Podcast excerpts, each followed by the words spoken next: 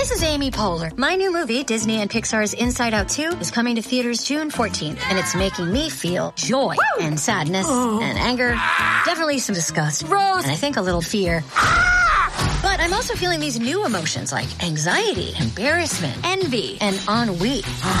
it's what you call the boredom. Okay, that one was weird. It's going to be the feel everything movie of the summer. Disney and Pixar's Inside Out 2, rated PG, parental guidance suggested. Only in theaters June 14th. Get tickets now. Over the line!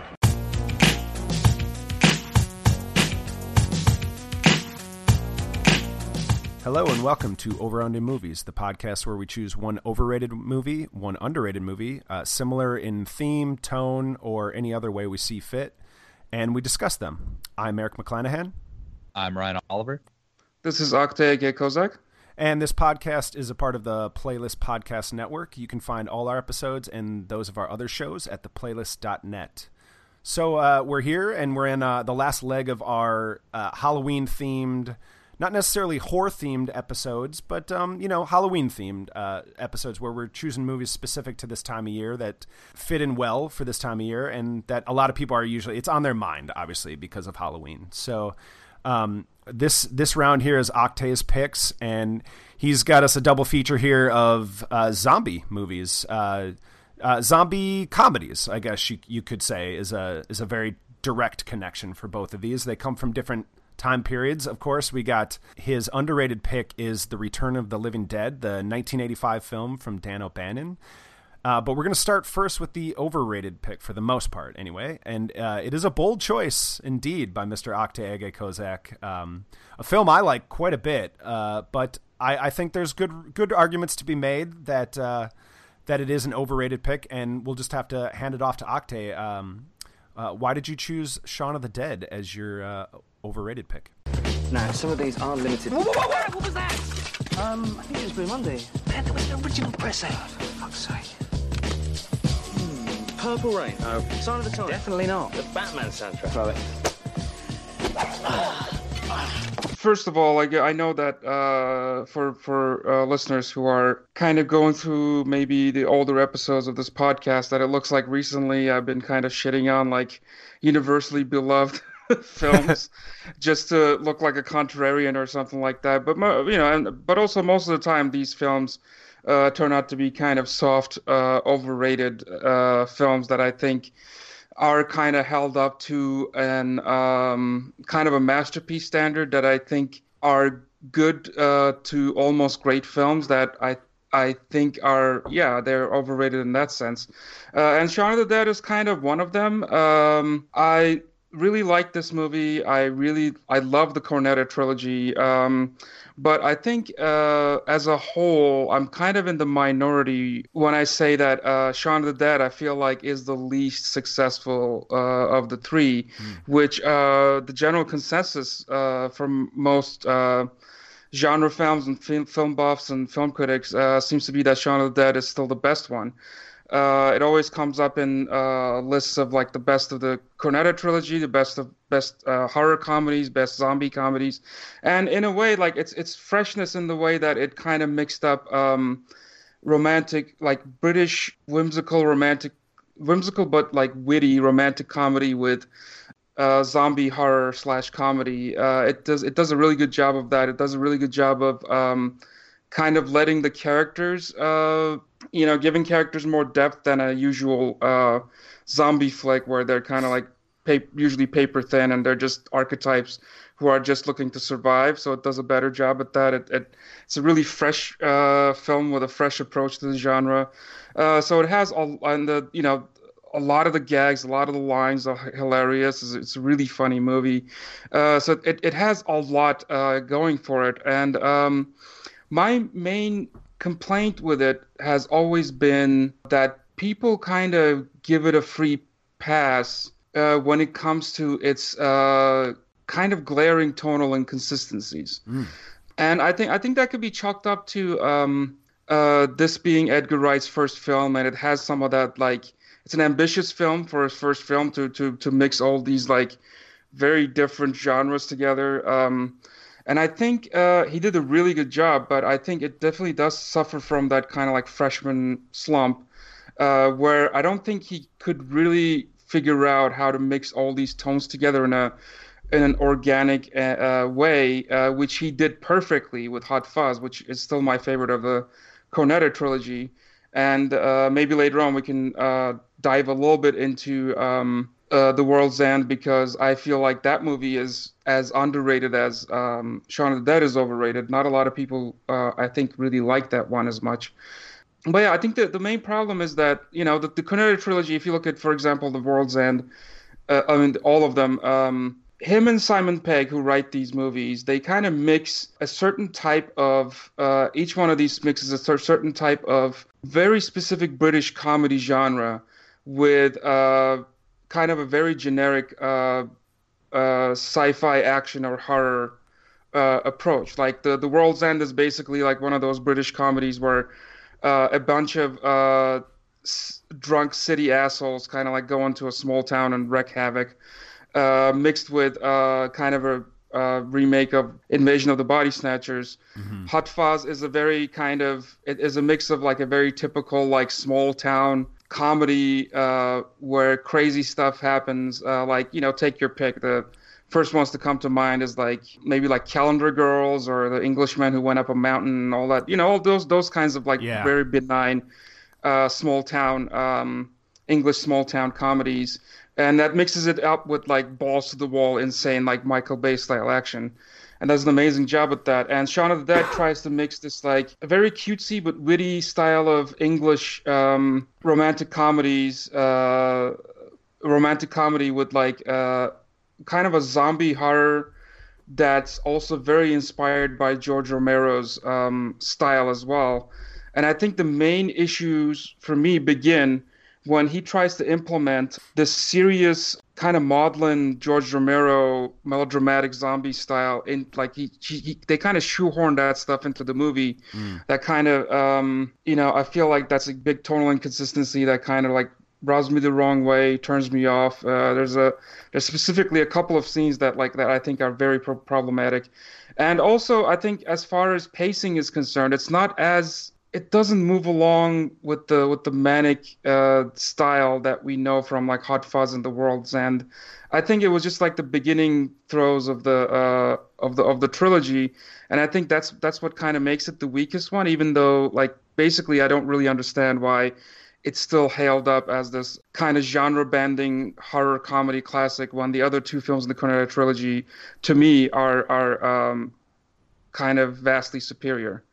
So uh, where do you guys want to pick up from there? Well, Ryan, why don't we go? Um, I, yeah, I, go ahead, Ryan. Sure. Um, I I don't think I can agree that it's the least successful. I can I can say with absolute certainty it's like my least favorite, but that's like saying which before movie is my least favorite. Exactly. Like it's they're, really they're difficult to choose mm-hmm. that, and and I could say it, it's my least favorite solely because of nitpicky reasons or personal preferences. Let's say, like for um, I'll you know this is not a popular opinion, but I'm not a big fan of zombie movies just in general. I think. Mm. Uh, I think post Romero, there are no zombie movies, with the exception of 28 Days Later, if you can call it a zombie movie.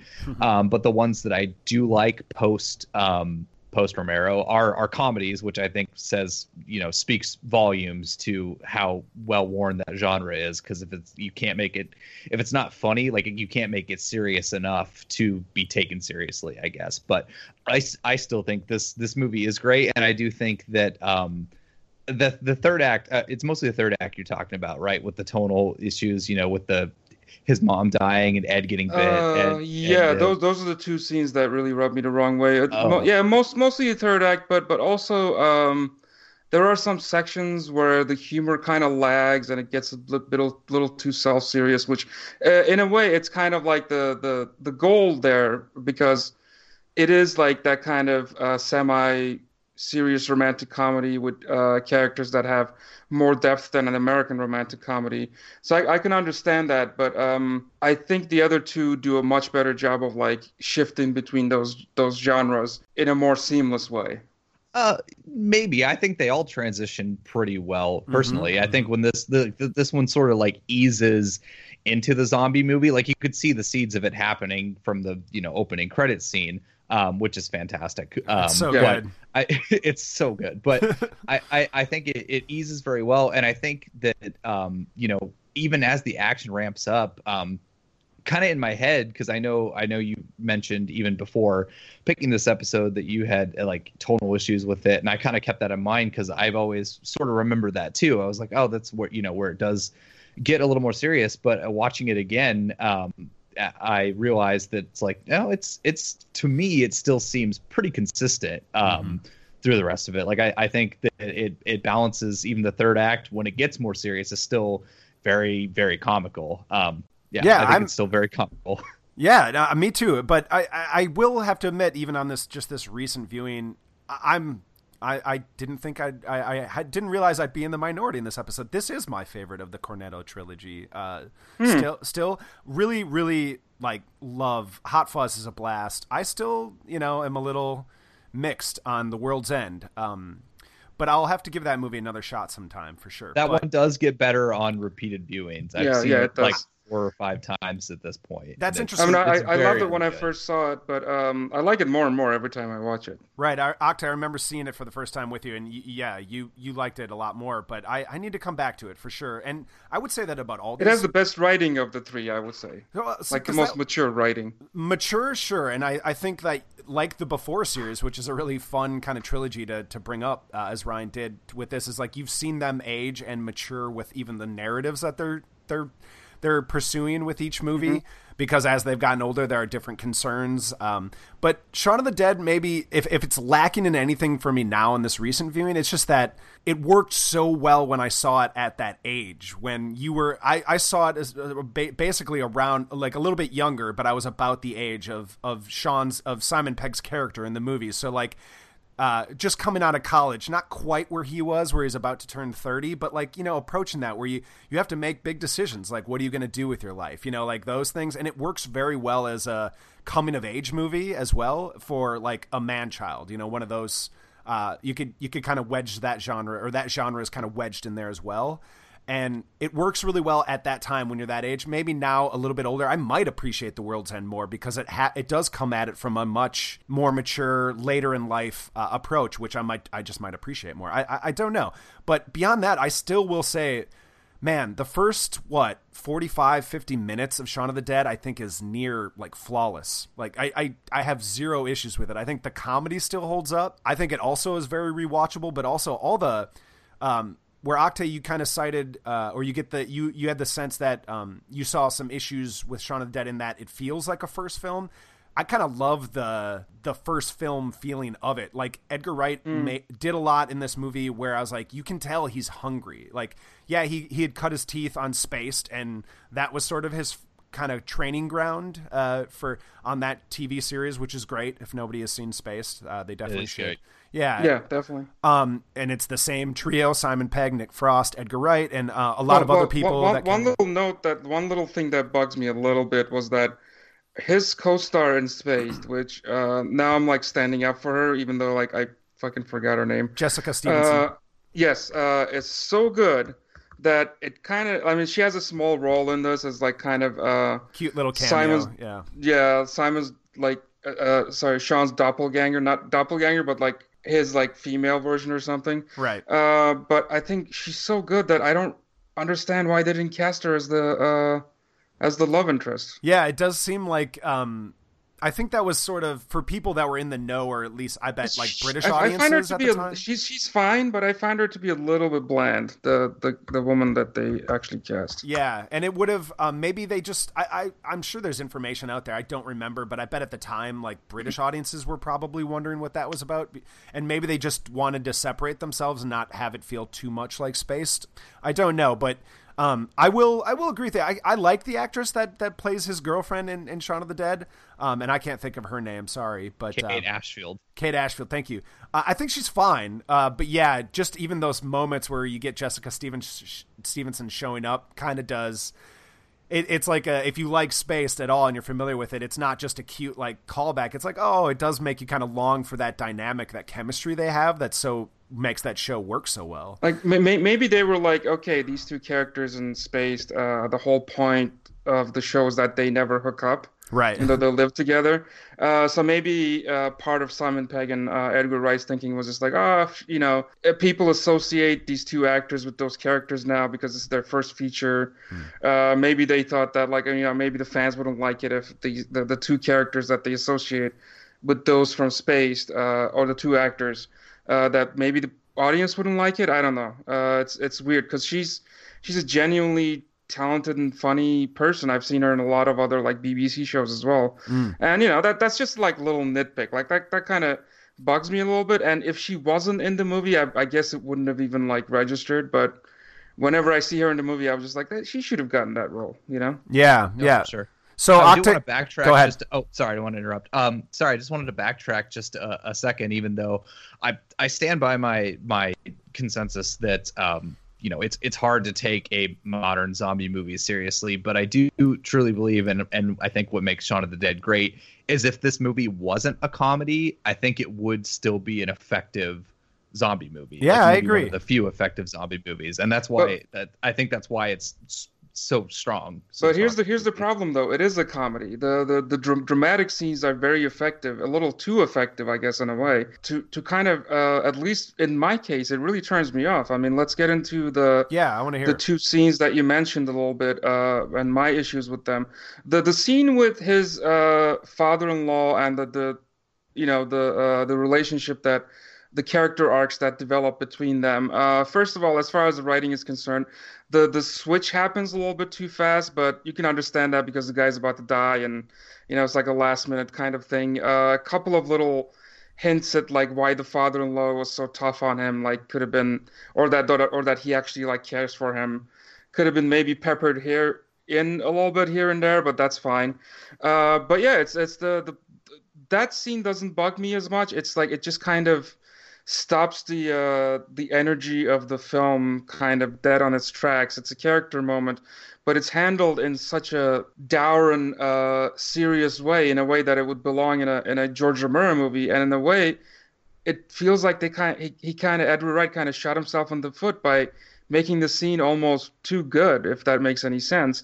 But that that's a little bit of a shorter scene. You move on, and you're just like, okay, that was a little bit awkward. But then the mother scene comes, and that's like that's such a huge misstep for me that it kind of ruins the rest of the film because even uh, the most like kind of dire and serious uh, Romero film or, or a very serious like zombie film, even the writers of a film like that would be like, hey, we're not gonna have the main character like blow his mother's head clean off, are we? Like, we're not gonna do that, right? That's a little bit too much. And this is like this takes place in a uh, in a zombie comedy like this, and it's a um, it's handled in such a heartbreaking and horrible way. Like I said, it's it's it's incredibly effective. If it if it existed in a in a serious zombie movie, it'd be like one of the most trauma- traumatic scenes in the genre's history. But it takes place in a film where about like a guy who likes making gorilla noises and does pull my finger jokes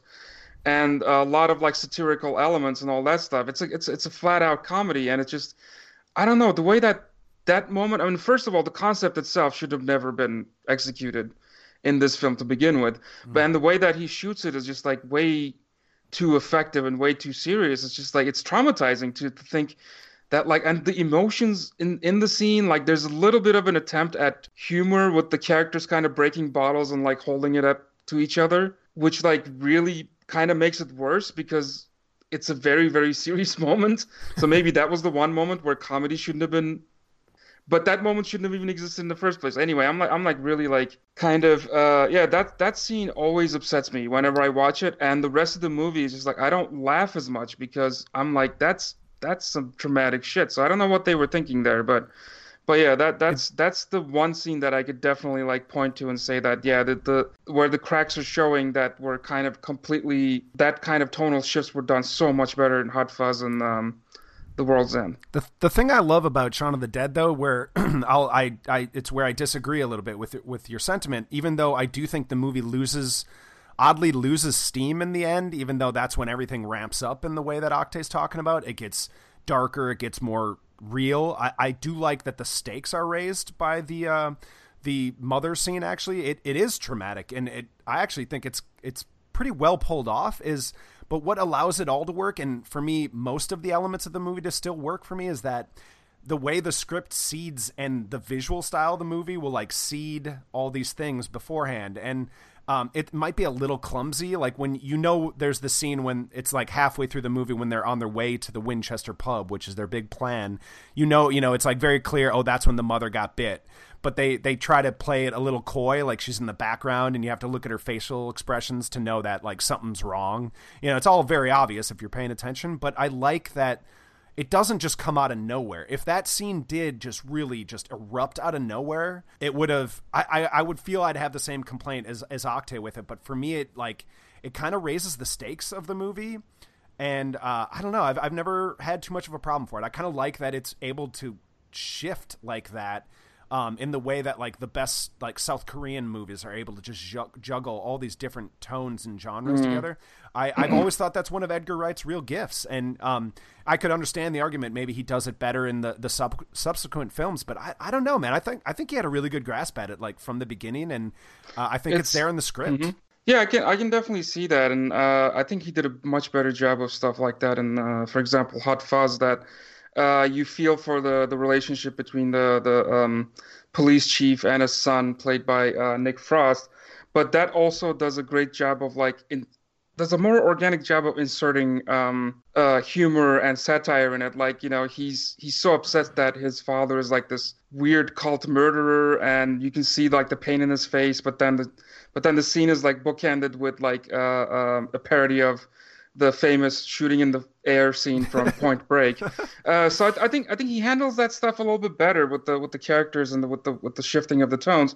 And what, what when you bring up the uh, the setup of the mother getting bitten, I feel like at least if the scene came out of nowhere, I wouldn't have had this like ongoing dread that we're gonna have to deal with this situation in this zombie comedy at some point that somebody's gonna like not just Sean, but maybe like some other character's gonna have to like kill his mother in front of him, and something much worse than that even happens anyway. Like if it came out of nowhere, at least it would have been a moment that would just like come and pass. But since it's set up that way, and another another way that I don't like the way that it's set up is that it follows the cliche cliches of that that situation in a, in every zombie movie that we've ever seen. A character gets bitten, he or she hides it until they turn Right. and become a much bigger problem. That's a that's a very like ongoing cliche, and that's one of the things that a lot of people. Uh, I remember reading Roger Ebert's review that one of the things that he praised 28 Days Later so much is because the the sickness um, takes the rage takes hold in like what 28 seconds or something. Right. And one of the one of the things that he loved about that was that it doesn't allow for that cliche to happen where someone hides, you know, being bit or like they're oh they're gonna turn in a couple of hours or something like that. And Edgar Wright like follows that cliche beat by beat, and that's one of the zombie cliches that he doesn't do anything new or original with it. It's just it's just set up and handled in a, in a very kind of straightforward zombie drama kind of way. And that that that that's why like since no humor is inserted into that situation into that subplot and also it's handled in this like incredibly traumatizing way i feel like it's just like it just didn't have uh, a place in this movie as effective as it was. Ryan, how, how do you feel, man? Um, That's a lot to lot to unpack. But I guess I to play devil's advocate. Granted that there's no scene as traumatic as the scene where Sean's mom dies, but I would also argue, and again, I love all three of these movies, but I could argue as much as I love Hot Fuzz, and I've seen Hot Fuzz even more. The last 20 minutes of that movie is it like it's funny, but it's it's mostly a pretty run of the mill shootout that happens in the last 20 minutes of that movie, if if my memory serves me correctly. no Um, it's but but so- it's made hilarious because it's all like old townspeople who Right, get like kicked in the face and thrown throwing like you know blades at each other and like pulling out the machine guns and stuff. That's the joke. I mean it, it is shot and like edited like a and even the, the way it's shot and edited is just like so hyper beyond like anything michael bay has done that the the sound design is just like it whenever i watch that movie in my like uh, surround system it's just like it's it's just an assault on the senses but it's done in a deliberate way to to like kind of mock that michael bay style. So even the style itself is like so over the top that it's comical and I think in Shaun of the Dead, the serious scenes when you get down to them is, are handled in a much more straightforward way. True, but I guess if the the the like Eric Eric already mentioned about the seeds being sown, if the drama if the drama is sound, it can sort of break a cliche. The the cliche can be amended if you're dramatically involved in the situation that's happening. So I guess for Mhm. me, I am dramatically involved in this situation. So even though maybe he's not necessarily upending the cliches, it's still effective. I think what yeah, I think what really works about it as, as well on top of that is that it is a cliche but yet you don't think that this movie because it is this zombie comedy for the most part. Like you've seen violence in the beginning uh, up until this point in this movie like to the characters some characters that you like you know you, you've seen the brutal like violence in some glimpses but you don't think it's really going to go there and i still think that's what makes it effective is that it's like every time i'm like wow they really like go for it in this scene. It it is a cliche. I, I you have to acknowledge that, but that is also a part of what I feel like Simon Pegg and Edgar Wright have always been about, at least with their with the Cornetto trilogy, is playing in that sandbox that of the movies from their youth that they love, and that's what Spaced is all about. It, it's it is a big part of their like. Um, it's sort of a remix type of movie effect that they're they're they're big on. And, and Oktay, I know you've always had sort of you know that sort of stuff has bothered you in other movies in the past so i can understand why it doesn't work for you uh, as much but i don't know I, I like that the movie goes there like it it's unexpected it's unexpected It is. It's, it's unexpected and bold, and you know, I, I like I said, I have to admit that it's it's executed excellently. yeah it does Uh, it seems to be working on you yeah because you're traumatized and- by it yeah, and then maybe that's my problem, which is kind of a weird, comp, weird, weird complaint. Like you did too good of a job. Maybe if he fumbled it a little bit and made it like goofy because he wasn't as experienced as a director, uh, like a lot of like first-time directors would have been. Like I would have just like, you know, I would have just maybe like let it go. I would have been like, ah, that scene didn't work anyway. It's just like a little bump in the road. But um, maybe perhaps because the character of Sean is like so well written and you can identify with him and when he gets to that point it's just like it's really tragic and you start thinking of like what I would have done and you start like and I start like imagining my mother in that situation and then like it just and then it just go all goes like emotionally downhill for me from there like I can't it's, hard for me to recover from so it's yeah it's it's I, I understand that it's a weird complaint but in, in in a way I could also kind of blame him for like inserting that into a movie where it had into a kind of movie where it had like no business being in there to begin with. But but I do understand what your what your point is to, too. Like it's a you know like for example I'm the the the more we talk about movies that we we've done all three of us over the last uh, however many years like we, we get our little like kind of uh, designations as far as like what we like and don't like in movies and like i'm kind of i'm kind of like the story guy and then um so like I'll I'll I'll forgive an excellently written screenplay if the execution isn't perfect. Right. And Eric Eric, you tend to be the guy who's just like you you love the kind of like bravery, like the freshness, originality, interesting touches. And if if a film is like that brave, like there there has been films that you really love that might not have been like um overall great, but that that something that's like so original and daring in it, like uh, either visually or narr- narratively, uh, that like attracts you. So I can I can totally see why you would uh, you would look into that kind of what I see as our total consistencies as as like a brave approach, which which actually like uh, also like really makes sense. well um i don't why don't why don't we swing on over to our uh our overrated movie or our underrated movie i feel like we haven't even like dipped into it just getting stuck on the Shaun of the Dead thing. What do you guys say? Sure, let's do it. You did what? You opened it, you stupid moron, you idiot. What's the matter with you, Frank? Haven't I always told you never to even go near those goddamn tanks? What are we gonna do, Bert? I'll tell you what I'm going to do. I'm going to be sued by the Darrow Chemical Company. I'm going to be investigated by the government. I might become very famous, Frank. I might even lose my business. I might even go to jail. God damn it, that's what I'm going to do. We, I feel like if we don't if we don't cut it off now, we're going to be talking about Shaun of the Dead forever uh, because we're it, it almost feels like we're just starting. But I mean, um, the movie that that seems like worth get, getting into now is our underrated uh, pick, the Re- the Return of the Living Dead, because um, this is uh, this movie's kind of a blast. It's it's it's and it's funny itself, but uh, it's also worth seeking out because I, I don't know if many people um, there's just so much zombie content these days. So so many zombie movies, TV shows, comics, all that that like maybe a gem like this gets lost in the shuffle. But um, uh, you know, Oktay, I don't want to assume too much. What, why is this? Uh, why is this your underrated? Well, to me, it's it's my underrated because I, I look at it as like the complete package when it comes to the um, to the kind of zombie experience. Maybe not the Romero style serious zombie experience, but like that that kind of goofy, cheesy uh, zombie slash comedy uh, experience. Uh, you know, it's uh, it's one of the first films. Uh, I can't even think of a film before that that used the uh, the the meta angle. That's like very popular these days. Mm. It's a it's a Living Dead movie. it it even have you know Living Dead is in the title, like Night of the Living Dead, and it's a movie that that's like a pseudo sequel to Night of the Living Dead that actually acknowledges the existence of the movie and uh, kind of claims that the movie itself was like uh, based on the true story of the uh, the army fighting against the zombies and yeah now uh, now we know where uh, the, we know where Book of Shadows got its idea the Blair the Blair Witch sequel. oh yeah exactly. It's, it's kind of the same same thing. Uh, and yeah so so the, the, the plot of it is like extremely simple. Two guys working at like a, a, medical warehouse and one of the guys just like tells them that uh, tells the new guy that uh, Night of the Living Dead actually happened, uh, and uh, the government covered it up and sent one of the, the zombies in a in a tank accidentally to that medical facility, and it's in the basement.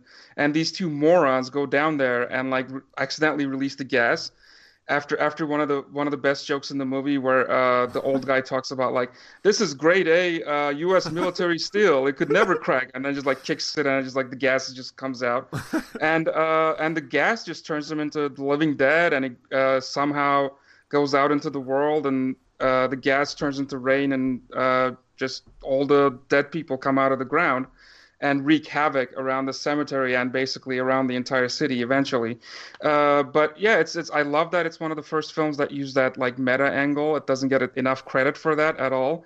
Uh, it's a goofy incredible like almost borderline slapsticky movie. It's it's mm. definitely has parody elements. I mean the first screen you see is the first thing you see is this happened all the names are real all the places are real. It's so funny so the way it's that... worded. Yeah it's like they're really real or something like that. It cracked me up yeah. right away yeah it doesn't even say like the, the names have been changed or whatever no this is real the names are real you know this actually happened so it sets in the tone like from the very first like before you even see a frame of the film uh, so it has an incredible deft handle on tone um, written and directed by Dan O'Bannon, who who wrote um, wrote Alien uh, yeah. and co-wrote uh, Total Recall. Mm-hmm. Uh, who and has Lifeforce.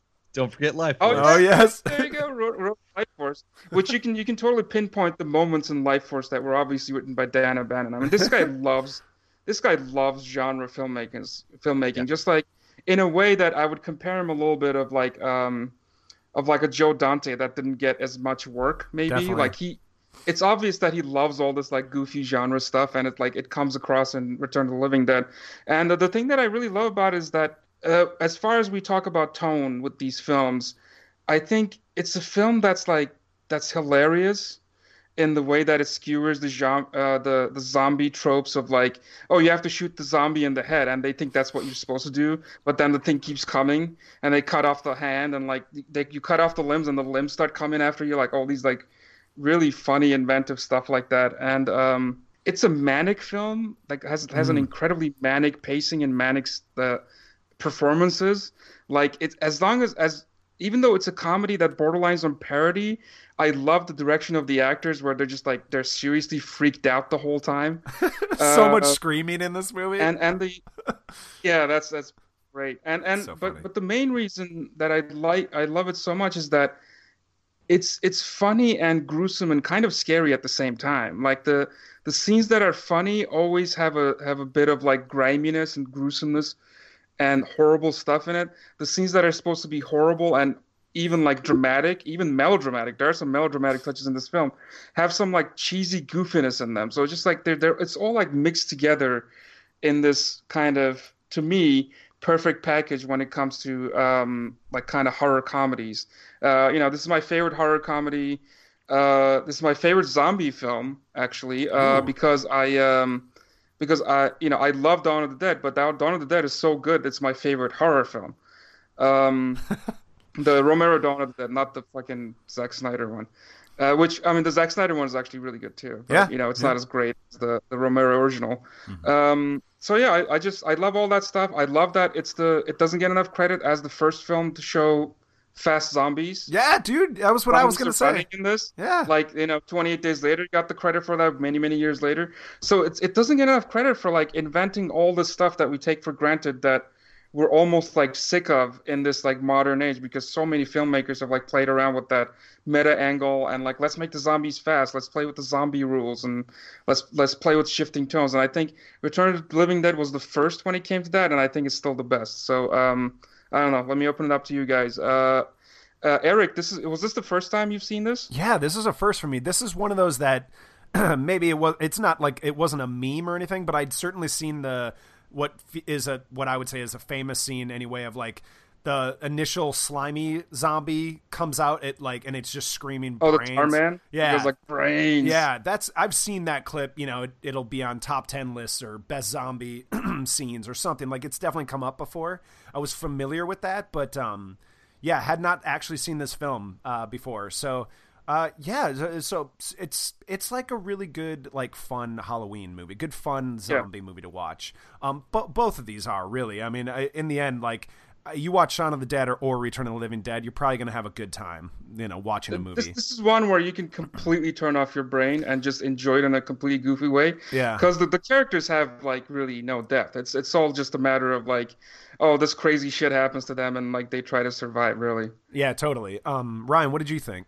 Uh, this is I think this is the third time I've seen this movie. Um, Oktay, you showed this to me uh, two oh, years yeah. ago. We watched it with, with uh, Monster together. Squad, which was my last year's pick. We watched yeah, yeah, actually, we like double featured it around yeah. Halloween time two years ago, um, which I had a good time watching it uh, with you. And then uh, actually, I think last Halloween I watched it uh, with one of my best friends who was my roommate at the time. Um, he also loves this movie about as much as you do. Um, watching it by myself this third time, it did almost nothing for me.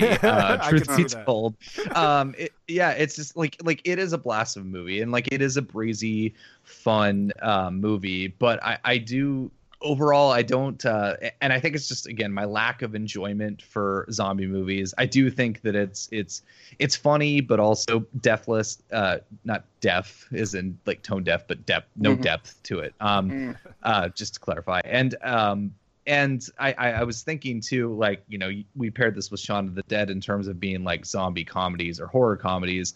Um, maybe it's the punk characters in the movie, but I, mm. I, I, I akin this seems like more like a midnight movie to me in the vein of like Repo Man or Dead End Drive-In. Yeah, oh, yeah but it doesn't. Sure. But it doesn't have any of the like really like the social commentary that I enjoy in both those movies I just mentioned. Like it's kind of like it's a fun ride, but it doesn't really leave me with a whole lot. It, it leaves a little bit more to be uh, desired. So like yeah, it, it, it is a fun movie, yeah. but um yeah, I guess um I think it's it is better if you watch it with a group of people, as evidenced by kind of what I'm getting at. If you watch it with people, it's a good Halloween time. Um, but but for me, it's it's I would not rank it as a classic personally. Yeah, yeah. it doesn't have much of a, a, social commentary, that's for sure. I mean, the whole point of it is to play around with uh, genre tropes and uh, the to stretch the genre out as much as it can go. It sure. it definitely the thing that I love about it over Shaun of the Dead is that it's a it's a personal one. It's it's it's definitely has that midnight movie feel to it. It's grimy. It's it's grainy. It's dark. Uh, it's very cheesy in terms of like you know the all the '80s stuff. All the characters are like, you know, are are so '80s stereotypes with the punk dude with the chains all over his face and uh, the one like uh, nymphomaniac chick who just like you know loves taking her clothes off and stuff like that just there are so many like like juicy 80s stuff in this that that almost you could like show it to like some millennial now and say that like oh this is like some 80s parody that was made like last year or something and they would probably believe it.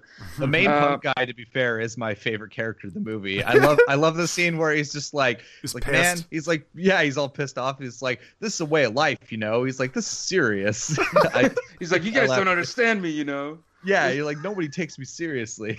and the naked girl is just like mounting him and stuff. It's just it really goes for it. It goes it goes over the top at like every uh like every turn and that's what i like love about it it's like it almost goes back to what erik said about shaun of the dead it's just like i love the ambition uh, in the film to like constantly take chances minute after minute and uh, yeah the, the, social commentary is not really there uh, there's some satire about like the inefficiency or the ruthlessness of the U.S. government and the army and all that stuff. Uh, but apart from that, yeah, it's it, it's a, it's pretty straightforward, and it, this is the kind of film that I love. But like if if people that I know who aren't like as weird as I am when it comes to movies like this, who who I think wouldn't would like look for a more mainstream appeal in a zombie comedy, I would recommend Shaun of the Dead over um, Return of the Living Dead uh, to to anybody that I don't really know personally, that I know their tastes really mm. well, because I don't want them to come back and be like, "What the fuck is this? Like, this is really weird, and everybody's screaming, and it's fucking gross and violent. That got to me time. too, personally. I that was what I was gonna bring up too. Is just the the constant screaming in this movie. Like I get, I totally get that it's you know poking fun at the trope, like the horror movie trope of all the screaming, but it takes it to such a level to where it's like now it's just shrill and like bothersome. Well, I think I think Dan O'Bannon's approach uh, was actually kind of the opposite of that. I think he. It looks like uh, he looked at all these zombie movies and said that, like, if this was happening in real life, people would be just freaked the fuck out the whole time. Sure. And uh, I think I think he looked. I think I remember an an interview with him as well. Like I don't don't quote me on that because I'm not exactly sure, but uh, I think I remember him saying something along the lines of like, uh, you know, people wouldn't be this calm. Like you watched Night of the Living Dead, which is the main inspiration for this film. Once they're in the house, yes, there are tensions, there's all this stuff, but like if in reality you were trying to grapple with the idea like that the dead have come back to life and are not coming after you to eat you, like I think you would be as freaked out as that. But uh, in a, in a narrative sense, I can see why it could be annoying if you're not like tapped into that idea. Mm-hmm, mm-hmm. Mm-hmm. Yeah, I mean, I, I think. Uh I, I, don't know. I I'm I'm kind of swinging back and forth because I, I have to agree with what Ryan's saying. Like this movie works really well in a group setting. I think what worked for it for me as a solo watch today, I would have much rather watched it with people. I think I would have enjoyed it even more. But um, is I just hadn't seen it before, so I think it was li- I was lifted by like the parts that I did enjoy. And yeah, it is. It can be shrill with the yelling, but there's just something about those old men actors just like screaming most of the movie that like as they go through the process you know there's there's some interesting what felt like to me anyway like fresh angles eh, even still today like with with the approach to the zombies like they can talk in this movie. So there's a scene where they're actually communicating with a zombie and then there's these goofy moments where zombies will ki- they'll kill whatever new ambulance or cop drivers show send up. Send more paramedics. they just get on the walkie-talkie and say send more. Yeah, like that. Beyond it just being goofy and funny on a sort of visceral level, like I, I was like, oh, that's kind of inventive. Like they get into this whole idea that's like a dark idea, but it's not handled that way. Of like these zombies are coming back to the dead. They're coming back, but they're miserable. They're in so much pain that the only way to cure themselves of the pain, it's like a drug habit, is that um and this might be one of the earlier examples of like zombies being connected with um like a drug habit and if you think about it in that way because i feel like yeah. that's something that's used as a metaphor a lot these days uh in, with all the zombie stuff that's out there so it's it's kind of new in that way but also I don't know that they they just play around with it in that way is like it's fun, but it also makes for these crazy scenes where they're talking to half of a corpse that's that's like telling them like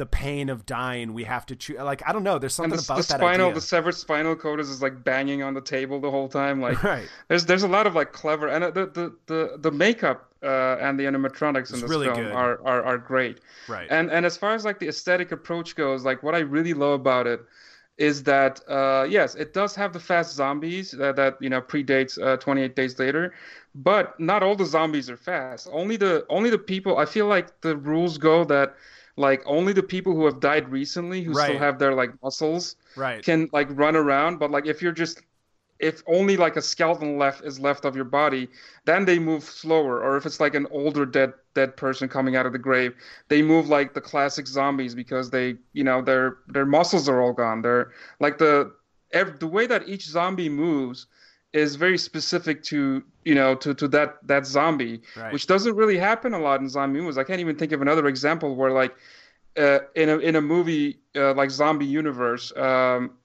where some zombies walk fast, some wa- zombies are slow. It's usually pretty like uni- uniform in that sense, and um, and you know like the tar man that you mentioned Right. like all, all his limbs are obviously like off That's a great so he's just like kind of like limping around like i don't know who's in that Right. apparently someone who's like insanely skinny is in that costume well, who's like you doing can all just those tell moves you can brilliant. tell that actor, that stunt person, whoever it is in it, that like they took it really seriously and thought about it because the way that that is, they refer to it as the tar man. Is that that what you said, Oktay? The tar yeah man. the tar man Right, yeah, it, like that's just like the way it his wiggles. famous like name Right. It's the way it like wiggles and wobbles around as it's trying to, you know, stalk someone. That that was like actually pretty impressed by that. Like that was you could tell there was thought put into it by the actor. Like that actor got on set and was like ready for that scene. And that at least that's how it comes off. So like I appreciated like things like that um uh on this first watch for sure. Um, it- because in a way that like these elements that uh, that we're just bringing up here of like it's things that like reward you if you're just paying attention because the movie won't outright state it. Um, so there's like a level of trust in the audience for this movie, you know, in, in some ways you could argue. And I'm I'm wondering about what you guys think of the whole sort of uh, the element of the movie in the beginning and the end of this character that's introduced kind of out of nowhere, this military guy. Yeah. You get, you get like a five minute glimpse of glimpse of his like home life and he's waiting and you're like what the thing fuck does that have to do with the rest of the movie totally. I and now while you of course get the payoff at the end, I I don't know. Like Oktay, I I'd want to ask you first is like. How do how do you think about that as like the script writer, you know, the person that's big on story? Because to me that felt like a little awkward. I'm not going to dock the movie that much, but it is sort of like, oh yeah, I'd forgotten all about that, and not in that satisfying like, oh yeah, they seeded it like they did in the things I I mentioned, like Shaun of the Dead, like kind of puts little glimpses of things before they happen later on or they pay off. This just felt like, oh yeah, like I don't know, there was a bit of an awkward um, difference for me with it. I think uh, I think it was necessary uh, as far as like screenwriting is concerned. I mean, you could have he could have done it in a way that's just like that character is just introduced. A little more gracefully. Um, yeah, uh, that character just introduced at the end. Like you don't see anything. It's a nice way of just like moving away from like the the uh, the chaos that you just saw. Because I think it, it, the scene comes up right after the opening credits, which is like, you know, you're just like bombarded with that like great '80s uh, synth score and the uh, all the like the dead are coming to life and all this crazy shit happening, and then it like cuts to this like serene scene of this like military guy coming home and like bickering with his wife and all that stuff. And I think I think it's short enough to not like make uh, it's short enough and it's to the point. And I think that's the best way to go around it. And I think it does definitely definitely kind of foreshadows that's that this is way beyond. I think the main reason that scene exists actually is to foreshadow and to show the audience that this is way beyond these two idiots that just kicked the canister. right. Like shit's about to go down. Like the military is involved because it's not it's not a completely disassociated scene because they the guy mentions that oh we haven't found them yet you know like and then Right. you kind of get the feeling that he's talking about the the canisters and stuff like that and like if this like military like old military guy who might be like a um i don't want to say general or like something a little bit smaller than that his whole like job 24/7 is to, to get those canisters back Right. for the last like 15 20 years or whatever like you get the idea that like within this like short scene you you immediately get the idea that like oh shit this is like way more serious than what these two idiots thought was was going on. Uh, so it sets that up and it also sets up this character because like at the end of the film when uh finally they're like okay the cops are not going to help us the, because they're all eaten anyway. Uh, the city is gone because these these creatures just like multiply by like thousands in like minutes, and um and they're like, okay, we have to finally call the military, and then it as soon as it cuts to that guy answering the phone, you're like, oh shit. Because and if you didn't have that foreshadowing, short foreshadowing scene at the beginning, I don't think it would have had that effect. But then the second that guy picks up the phone, you're like, yeah, this this is not gonna. And and also another another thing I want to mention is that the ending of this film is like ballsy as hell. yeah. I mean, it is. It's it's fucking grim and like kind of fucked up what happens. And it's fucked uh, up, it's- but also like it fits. It, it's it sort of fits the rest of the movie. Uh, I would, uh, you know, to a degree, it. I, I it kind of comes out of nowhere, but it's like, but the movie has sort of a, a freewheeling. We don't take a whole lot of this seriously. That that why not? Why it's sort of like a like a fuck it. Why not? it end ha- exactly. way Yeah, it has that- that, like fuck it, we're gonna end the movie like this, you know, kind of thing. Uh, which is which I find to be uh, brilliant. But yeah, I think I think you guys have like stepped on a uh, on a good point that uh, I think it makes sense that if you got together with a bunch of like genre fiends and uh, your friends who enjoy these types of like midnight movies and uh, kind of goofy horror stuff like that, I think this is the king of that kind of like get together, get high, get drunk, like watch this late at night with a bunch of your buddies. Uh, I think even like for example ryan even if you like someone said like oh let's watch it again it's gonna be like your fourth time and you're like uh I, I have a feeling that this is the kind of movie where like if you got together with a bunch of friends and had a blast like you would probably just enjoy it a hell of a lot more even if you were watching it for the fourth time I agree with that. If if it was a group of people and you know that I would absolutely do that. It's like I said, it's not a movie. You know, it's not a Texas Chainsaw or Nightmare on Elm Street to me, where it's like I gotta watch this every Halloween sort Mm-hmm. of thing. But if a group of people was like, "Hey, we're gonna watch it," I you know I wouldn't oppose. It's not like it's you know uh, Ouija board movie or something. You know, I'm Yeah. trying to think like a bad horror movie. You know, it's it's it's a perfectly fine movie. Uh, you know, it's it's enjoyable. Uh, Yeah, it just so- it just doesn't do it. It doesn't do it for me um, on the level that that it, that it does for you and and a lot of people um, I know who love this movie. Yeah, so so that's why I, I want like it's interesting to bring up like why isn't this like a staple of midnight screenings around Halloween or anywhere like it's not as it doesn't really get brought up. Like I feel like this would be a perfect like kind of revival thing every year or so uh for horror fiends and uh Halloween people. Like like imagine a midnight screening of this on like Halloween and it doesn't it's not as beloved as a lot of other um films like this. I don't know. Why do you think that is? Yeah, I don't. That's a good question. I mean, sometimes it just a movie can't catch an audience like other ones do. It, maybe there's a lot of it that we just who knows why that happens sometimes. I mean, think about it in another way. Is Ryan just brought up two great examples of uh, horror films that I also include as like all time greats. You know, Texas Chainsaw Massacre, Nightmare on Elm Street, like those those caught on, but they're only, especially the Texas Chainsaw Massacre. That's also a movie you got to kind of think about if you're going to present it to a group of friends to watch. Oh yeah. You, you, you know, I'm sure we've all done this. You're like, well, is this the right group? Does would everybody really want to go through something this intense and serious? Um, whereas uh, Return of the Living Dead is like maybe a little bit easier to sell people on because of the goofy, funnier elements. But yet, why? You know, who knows? I maybe because there's just so many zombie movies, and also I don't know. Maybe it's worth bringing up that Dan O'Bannon has always kind of had bad luck. Had bad luck in his career. He he died, uh, I think, at the age of like 63. Kind of died young, and um, uh, there's a great book that I'm blanking on the name right now, but it's about 70s horror. Um, and John Carpenter and Dan O'Bannon feature a lot in this book. Uh, I'll have to look it up, but uh, you Dan O'Bannon. He was kinda- also integral to you know uh, trying to get uh, Alejandro Jodorowsky's Dune movie made. Oh, that's uh, right. and that ultimately, you know, that ultimately never got made. That's right. Um, so just another another streak of bad luck for him. The other uh, thing, sorry to cut you off, but I No, think the other thing that um, hurts, I maybe hurts this movie in like the cultural conversation, at least the cultural conversation surrounding horror movies, is that it's caught in this middle ground where it's like it, it's a perfectly fun, goofy movie as we've discussed.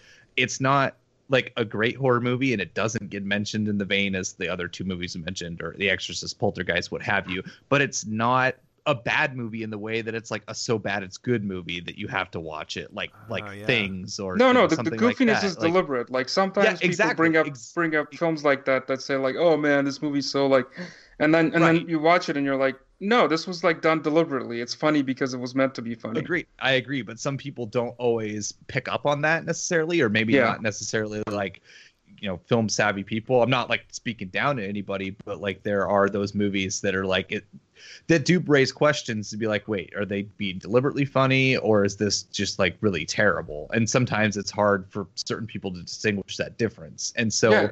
maybe just maybe that is part of the reason i like we're we're all in agreement that is 100% deliberate this movie is a full-blown horror comedy but some people maybe you know they they hear living dead in the title and you know and it's there's that automatic connection to romero's trilogy and then you watch it maybe un, not knowing what you're getting into and then you're like well this is dumb um you know somebody what didn't know I could see that. Which Yeah. which which is the for for people who love this movie, which that's the reaction that fans of this movie have to the sequel. Yeah, I, Where you're they like, made like four of these things. I Yeah. had no idea. there's Jesus five. There's like five, five or six in total. Oof. Uh, Oh, the man. last three have been made like very quick on the cheap, like very quickly for like the Sci-Fi Channel, and I think they were just like meant to be. They were just shot to be like generic zombie movies that just got the title, uh, just to like for like you know whoever wants to have that like franchise connection or whatever. Mhm. So I would just dump all of those immediately.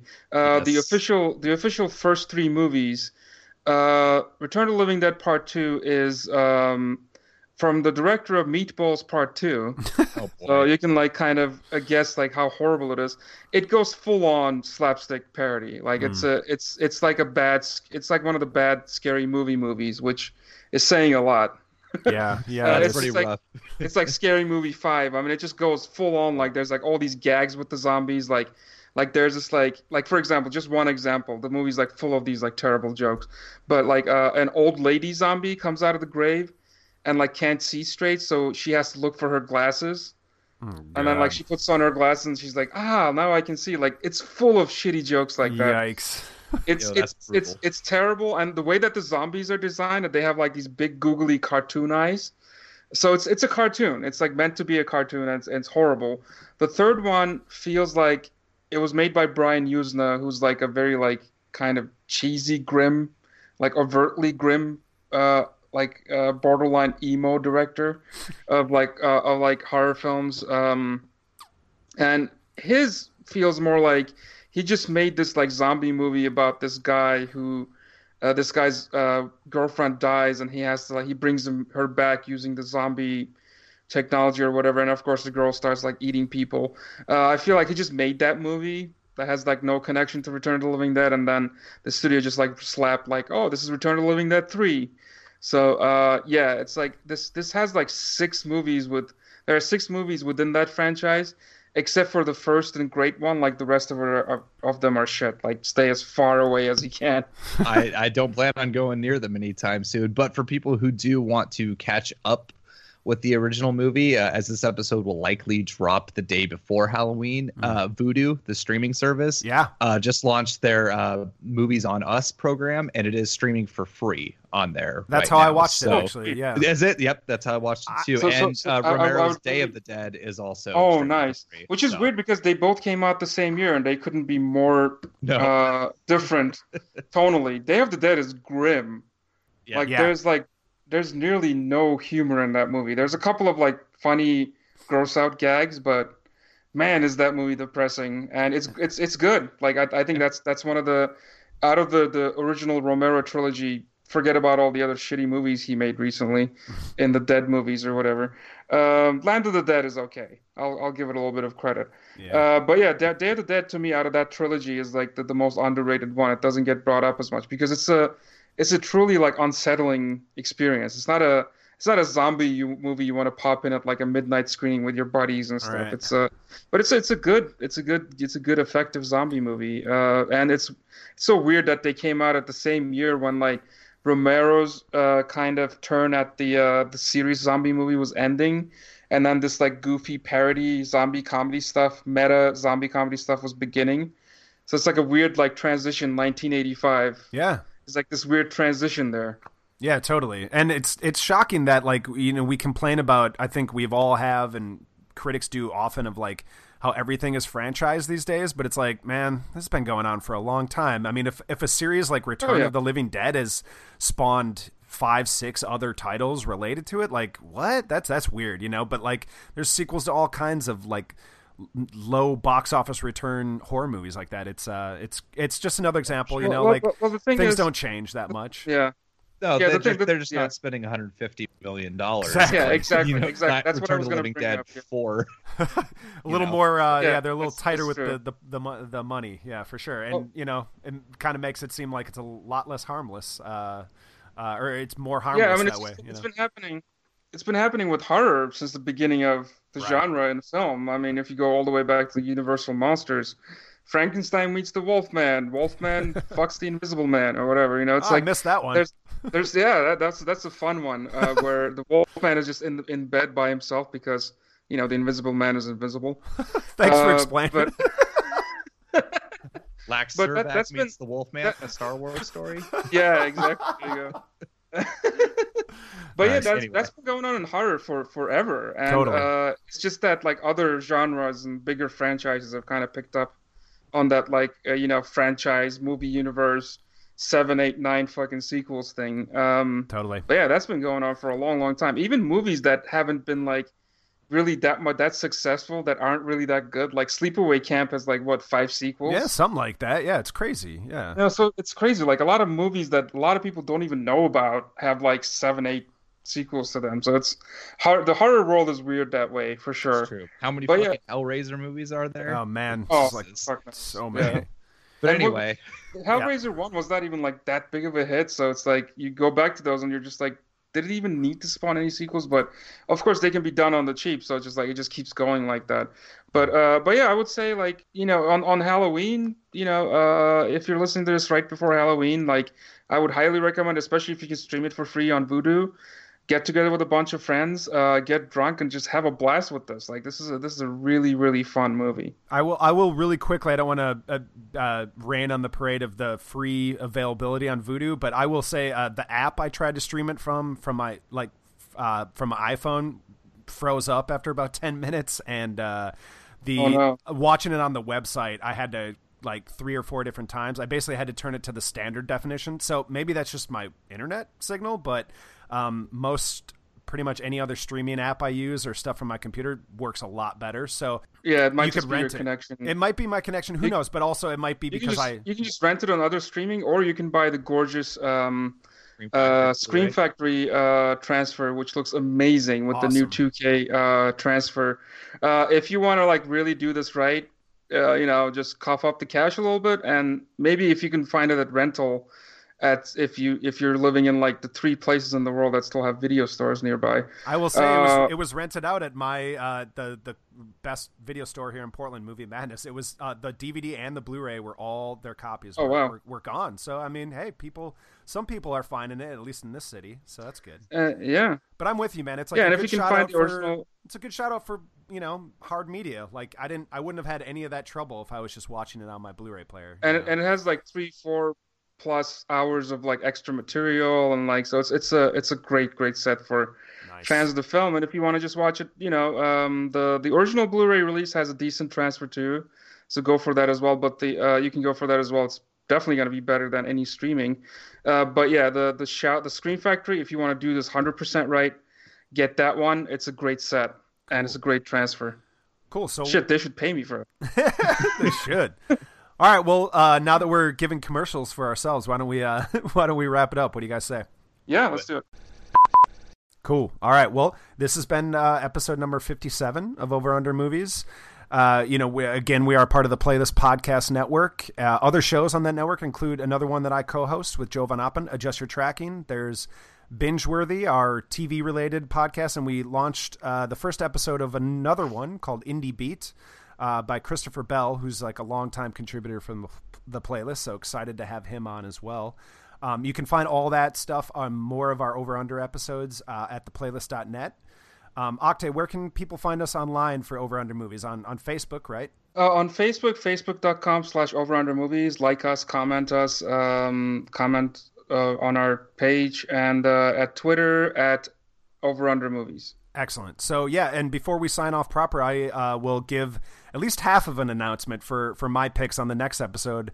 Um, I'm still uh, mulling over my my overrated pick to go along with uh, Robert Altman's McCabe and Mrs. Miller is going to be will definitely be the underrated, and I think it's going to be whatever movie I fall on. I think McCabe is going to be the center of the discussion because it's a movie I'm really fond of and haven't watched in a while, and I actually just got a copy of that uh, Criterion Blu-ray, which I've been dying to get my hands on, on for that movie because the sound mix and the image quality on the DVD I'd seen a long time ago was not good, and uh, I missed a chance. No, it's not. It's not. It was not. I have so- that copy, and it's it's it's kind of painful. it's so brutal, and especially with the way you It's know we'll get dark. into it. Yeah, it's dark Yeah, image wise, and also we'll get into it with Altman's like sound stuff that he does. It just it's a mess Mm-hmm. on that DVD. So can't wait to really uh, give a chance to to watch that that Criterion Blue.